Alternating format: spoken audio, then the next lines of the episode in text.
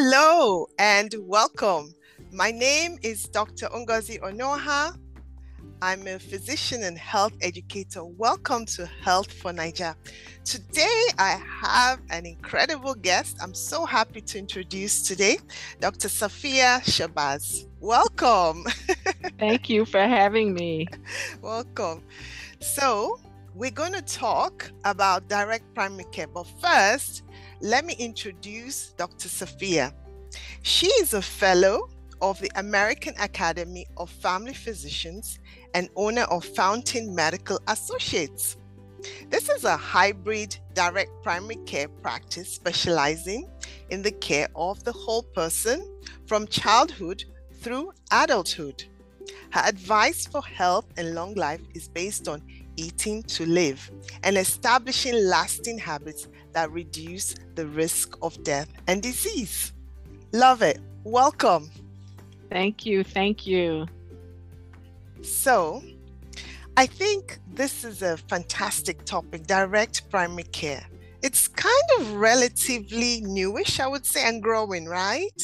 It is. It took me a while, even as a physician, to figure out what it was. I couldn't figure out, like, isn't that what I'm doing already? Providing care directly to patients. So, yeah. yes, it's worth explaining for two seconds how it's different from the regular care. Yeah. So basically, um, I, I hear about it a lot. I know um, it's it's it's a good concept and it's thriving. In fact, mm-hmm. just the other day, I saw an ad on my Facebook page from Jefferson, actually advertising, yes, direct primary care. I was so surprised. I think they called it personalized medicine. So mm. tell me, how can patients benefit from direct primary care? So the I think the direct comes from the direct being from the patient to physician and physician to patient as opposed to how things normally are. There's a third entity involved, which generally is the insurance company. So we have what we call a third party payer system. And while that has its merits because it does help to like spread the risk out when you need some of these advanced hold on for one second okay Hold on. All right. Technical audio issue. So, can you just rewind and repeat, please? sure. So, um, when we hear the term direct primary care, the direct refers to direct from the patient to the physician or other healthcare professional and from the physician to the patient, where normally we have what's called, at least here in the States, we have this third party payer system where there's a third entity that really has the most control right now, and that's the insurance company. So, direct primary care takes that entity out of the relationship, and the doctor and patient contract directly with one another for a yearly or monthly fee to provide primary care medical services. And the benefit of that is one, the cost of primary care really is quite affordable. And most of the cost of insurance doesn't have to do with primary care. In fact, primary care is what holds up the whole financial piece because it's the least expensive way to receive care or provide care. Um, but when we i guess an analogy would be if you had your auto insurance and every time you needed to get your oil changed or tires rotated you put a claim on your auto insurance pretty soon the auto insurance it would seem like you're paying a lot for those services where it might be better to just pay directly for oil change and tire rotation, routine maintenance of your vehicle. This is paying for routine maintenance of your body and gives you um, and your healthcare pro- professional, which you know I think that it's ideal if that's a physician-led team of healthcare professionals, but by giving them the freedom to um, you know give the advice that they think is best for you and not necessarily putting first place who's going to pay them which is pro- usually not the patient directly right. nowadays Right. So it, it is like a membership sort of thing. It's like a membership, right? Right. And you know, there's some technicalities about the the use of the term membership, but consider it that you're you're prepaying for access to medical advice anytime you need it. So in the same way if you bought a membership to a gym or Lifetime Fitness, I think they might charge 200 or more dollars a month for this really fancy gym. Um, and you have access to it. You're not there all the time, but you can go there whenever you want. And um, with this membership or when you enroll in one of these services, then you have access to the wealth of knowledge that all of us as physicians have when it comes to health and healthcare. Okay, that's that's really good. So tell tell us about your own direct primary care uh, service. I'm I'm interested in hearing about what you do. So mine is I it's called a hybrid direct primary care practice because I decided for myself it really was important to me to be available to those patients that really need to rely on their government plans. So I do have a limited number of Medicaid uh, and Medicare patients that I care for because I, you know, I felt like that was important because not everybody has the flexibility to do that.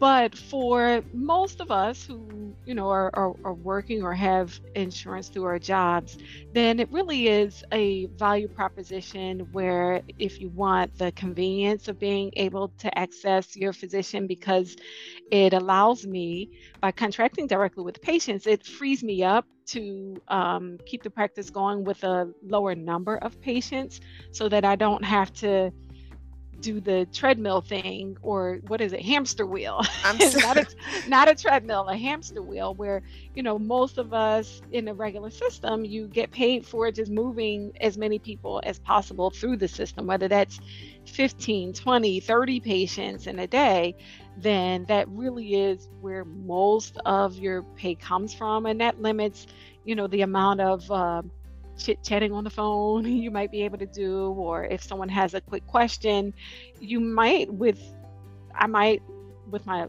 wealth of knowledge, be able to quickly answer it, but it's difficult to do that when those aren't the activities that you really get paid for. Um, so when people kind of, I don't like to have a transactional relationship with my patients. I if they need to come back next week, I want them to come back next week without regard to the cost for coming back next week or um, you know if we need to text back and forth i would like to be able to provide them quick answers without worrying about you know the cost of that either for them or the cost for me of of you know kind of just freeing out poorly freeing freeing out poorly mm, pouring out freely That's okay. the information without some way of um, being paid for it because everything healthcare is such an expensive business. I mean, there's so much just to even be able to hang out your shingle that you do have to have some type of model that works. And I think many people are walking around without access to any kind of healthcare at all. There are lots of people who don't have any type of insurance. Right. Many of them are um, entrepreneurs. You know, there's a growing entrepreneur movement. And if you purchase healthcare on your own, it's pretty expensive. Right. And most of my patients currently do have some type of health insurance, but it isn't needed to receive the services that I provide. Most of the healthcare that people need is primary care, and it, you really couldn't beat that for you know my my service is $1200 a year and to pay a premium to get access to primary care for that price, you really wouldn't be able to do it. Now, obviously, if you have one trip to the hospital, you'll want to, you'll wish you had regular health insurance, but um, some people have a choice between none and um, you know paying for primary care and having access to primary care only then that's a pretty good value actually you know it's not ideal but that's a great value because i, I take good care of my patients i really yes. do yes I, I think this is really good information um, You are amazing. You're an amazing physician. And I think the work you're doing is very important because um, there are tons of people who don't have insurance, and there are lots of people who have jobs. Maybe they work for themselves and they don't have insurance. Mm-hmm. And insurance is health insurance is quite expensive. And, you know, some people just buy catastrophic care health insurance, which doesn't allow them to attend primary care prevention visits right. and exactly. do routine things. So, so in your concept, so the twelve hundred dollars for the year membership, and then when they come in for appointments, do they still have to pay for those visits? No. Okay. No, it's not transactional. Mm-hmm. They they get access to whatever care they need from me for a year. So if they, you know, I set my patients up with an app. I've been using a um, and there are a lot of different services like this. I've been using one called Spruce, which I find is really convenient where if patients sign up for the service, they can text me, ask a question. You know, my patients tend to be pretty respectful. It sounds really intimidating for a lot of doctors if you say patients have access 24 hours a day, but when they have access 24 hours a day, they don't have a, a uncomfortable feeling that they have to you know make an unnecessary call in the middle of the night in order to reach someone directly you know? So i have honestly most of my patients have had the i mean have had the ability to reach me most of the time. I've, I've mostly carried my own call even before i transitioned to um, direct primary care and my patients know that I, I have their back so they are pretty respectful about in the middle of the night but they can text if they need me. They can call. They can reach out to my office and talk to my staff. Sometimes, you know, during the day, if you're having regular visits, I would obviously be less responsive to a call or a text message. I'm sure if you were in the exam room with your doctor, you wouldn't want them to be looking at their phone to see That's true. Uh, calling. I, the only only excuse uh, that I have is if my children are calling me, you know, then I, will I'll announce that and ask for forgiveness. but uh, other than that, you never know what's happening inside. So I just uh, put the phone to the side. But um, yeah, if you think you you are a physician, Dr. Ngozi, so you yes. know so much, and people who know you, they call you all the time for like advice that they would ask their doctor if they could reach them easy right? But they That's ask true. you because they ask you because they know you and they they know you could probably get them uh, pointed in the right direction because of your knowledge and experience. So if if they had an easy way to do that with their own doctor, I'm sure they would. Yeah. Yeah, so what you described, Dr. Safiyya, is more like a community. It's like a village because it is. Yeah, it's a village because you have a cap, isn't it? You don't have an infinite number of people that you can bring on to your practice, isn't it? You have a cap. Um, right. And once you reach that cap, you're really not taking any more uh, patients on board because it's like serving a small village, right? Right. Um, so it, it's it's personalized medicine, isn't it? Because uh, the patients, I think, knowing that they have access to you 24 7, I think they might be a little bit, bit considerate of um, of you and of your time. That's and the fact that they have easy access. So they know, oh, yeah, I can call my doctor anytime. Right. And that is the freedom in healthcare that direct primary care brings. So the other question I have is more like, okay, so if someone is interested in being your patient and they pay the membership fees, so how about things like um, blood work and tests, or do you see people who also have insurance and then maybe the insurance, if they have insurance, and the insurance covers for testing, and if they have to go right. see specialists, what happens then?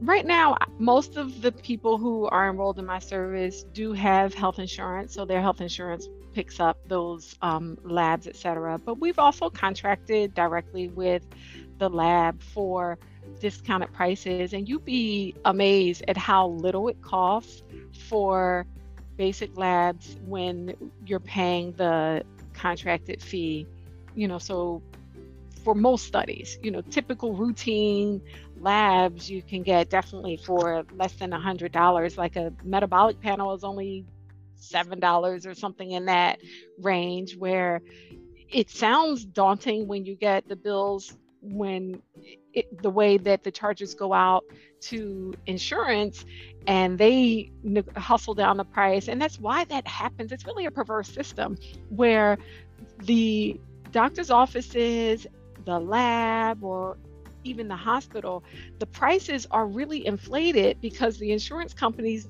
are going to chop the price down by so much. They inflate the price so that they can come to settle at a reasonable price for what was done. But I think there's actually laws where they have to charge you the same price. So you get a bill that's twice as much as the lab or doctor's office would ever really expect to receive from the insurance company, but they've got to charge you the same price that they would charge insurance companies. So it just ends up being like a, a bad cycle. yeah. Um, so when you just pay the discounted fee, it's, you know, it just works out to be a lot less expensive. Yeah. And and you mentioned something else too about like the catastrophic plans, like the right. high deductible plans. We my family chose that a number of years back because we my daughter had an injury that landed her in the children's hospital for a couple of days and it was around the time when we were doing open enrollment and normally we would just you know pick the most expensive plan like we're not going to cut corners when it comes to healthcare but that year I said to my husband, who happens to work in the financial industry, and I said, wait a minute, let's actually do the math to see how much would it have cost us if we had the high deductible plan and still ended up in the hospital where you you definitely are going to reach the maximum uh, amount of the deductible. And when we did the math, it still would have been less expensive for us to pay a lower premium and just pay out of pocket for the things that we ended up needing for that year. So that's something that many people can look into where you get you might then get to be able to choose well instead of paying an extra $2000 a year on this premium i can get in this lower cost plan and i can decide to spend you know out of pocket on my primary care because that's where i go most of the time anyway. So it's a different way of looking at things. I don't think most people really understand their options when it comes to health insurance. Um, it's pretty cut and dry. If you have no health insurance you know, versus having excess, then people understand that a little bit easier. But even people who have insurance find that they're paying so much for care they may not ever use and still have to pay every time they use it. so. Yeah, the, the thing with health insurance, um, it's a very complex, I think, complex decision because there are so many choices Mm-hmm. But then if you don't make the right choice, you end up really shortchanging yourself financially. Right. Um, and the thing with catastrophic health insurance, it's basically health insurance that covers only emergencies. So it doesn't really cover routine care. Right. And so if you have someone who has um, chronic medical conditions, and they have catastrophic health insurance only and they're not covered, um, they kind of get stuck with a lot of out of pocket expenses. So um, I think we can really sit and talk about health insurance for for two hours right. and we still won't have a good solution or recommendation for people but i think it pretty much depends on their age um, right health risk factors, comorbidities, family history. Um, there are a um, lot of there are a lot of people who their ability to work is um, you know, physically mm-hmm. is their biggest financial resource. And I, I, just had a patient the other day who has diabetes. And, you know, this patient if they had a period of time where they didn't have access to primary care to manage their diabetes, mm-hmm. they wouldn't be able to work because right. their type of employment requires that their diabetes be under control. Right.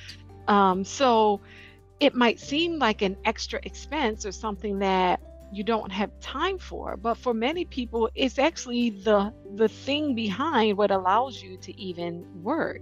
So you know that we have to prioritize our physical selves like put your own oxygen mask on first.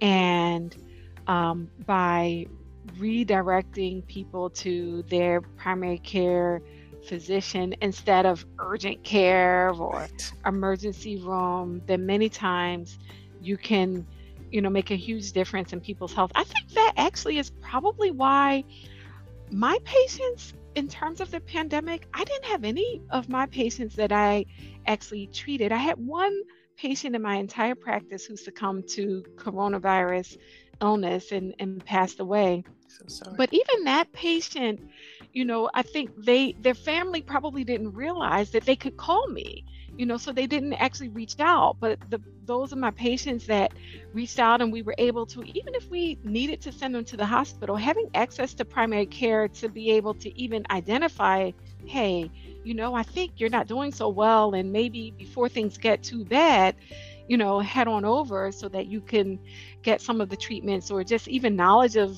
the different treatments that were available, whether that was antibody therapy, etc.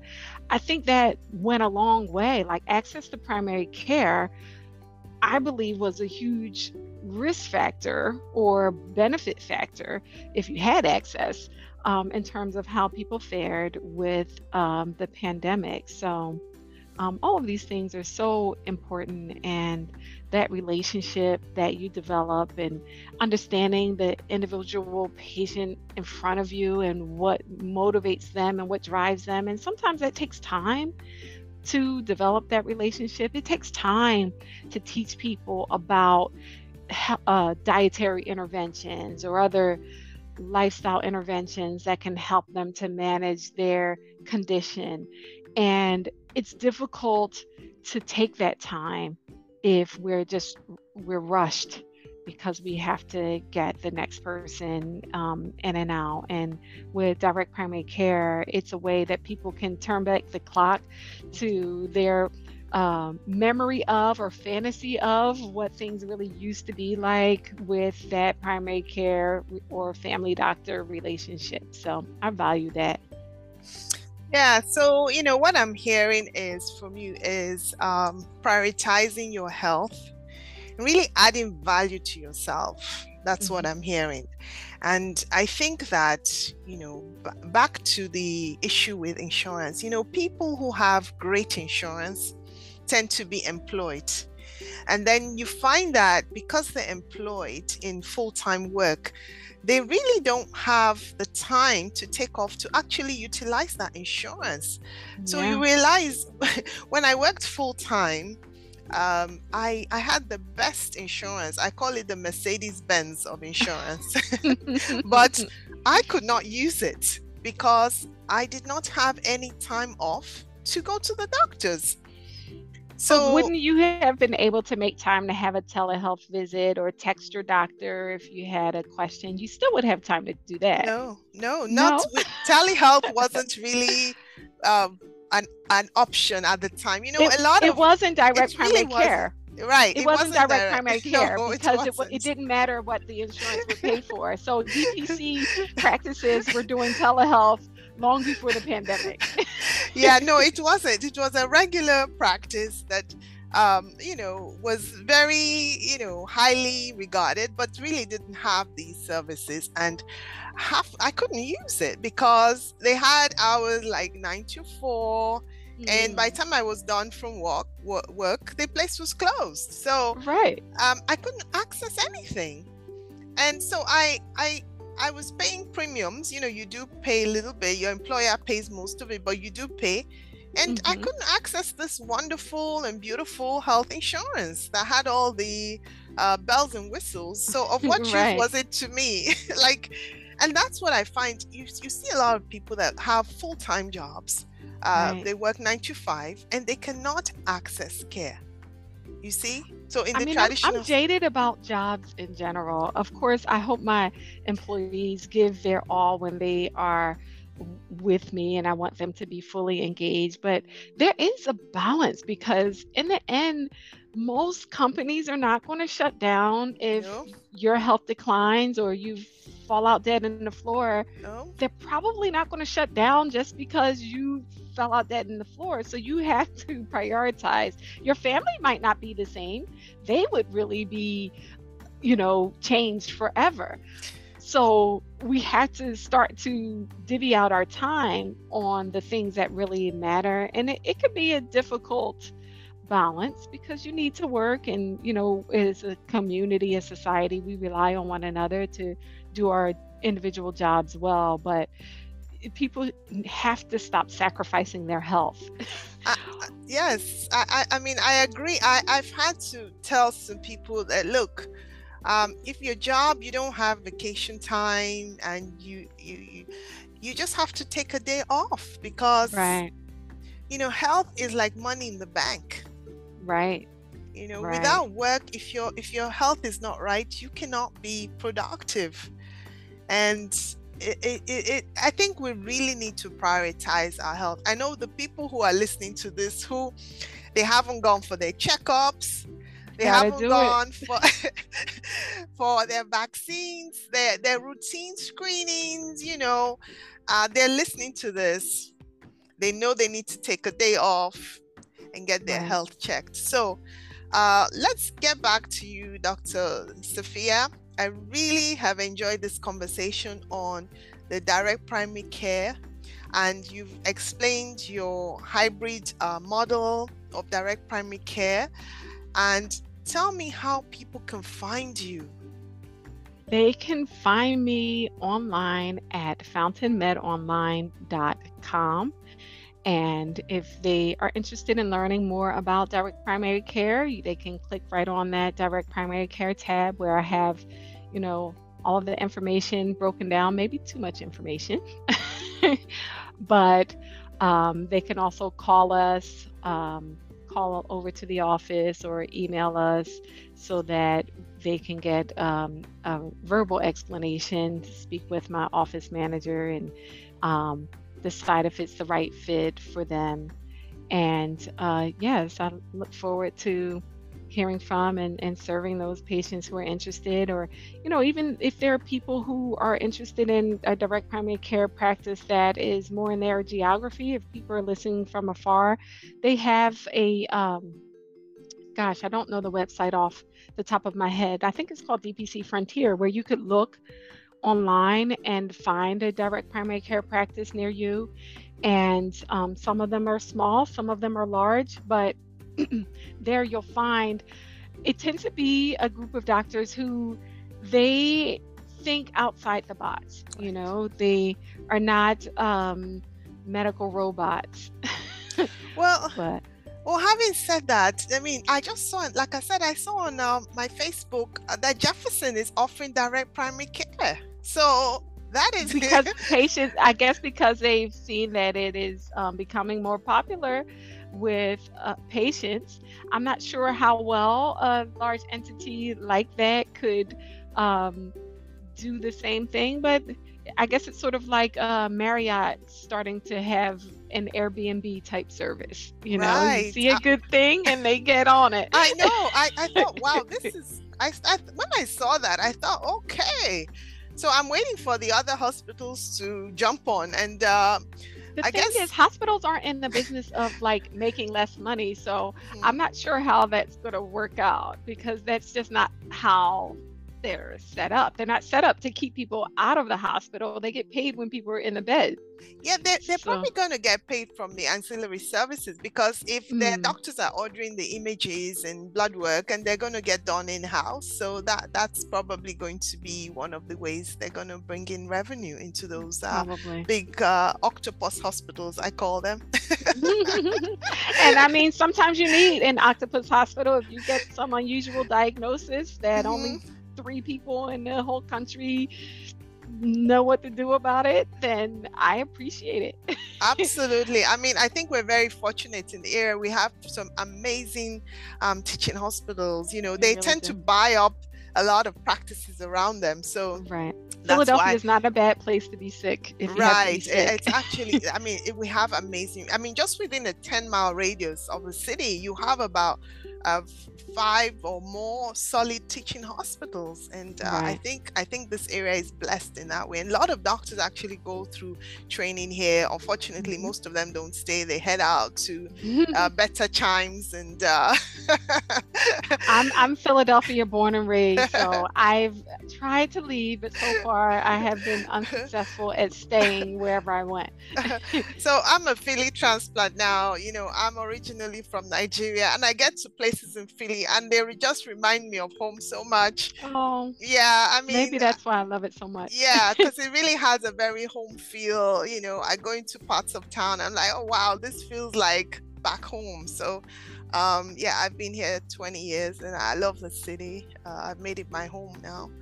So and it loves you back. Yes, yes. that's that's actually our tagline for the practice. Fountain Medical Associates, the family practice that loves you back. yes, yes, yes. So I've really enjoyed having you on, on here, and I'd like to invite you again, and we'll tackle some more topics in the healthcare space. Uh, I've really enjoyed this conversation and learned a lot from it. And I think it has demystified for me direct primary care because I used to hear about it and it felt really daunting for me because I thought, oh, it's really expensive. Oh, no, you know. But now the way you've broken it down, you made it so easy. And I hope that my uh, the viewers, the audience listening, they'll understand it a little bit more. It's really adding a little bit more value to your health. You pay for that little extra service. You know, it's like you go to the Four Seasons Hotel and you want that little extra. Um, right. Let, let's say, can I call it luxury medicine? It's really a little bit extra, right?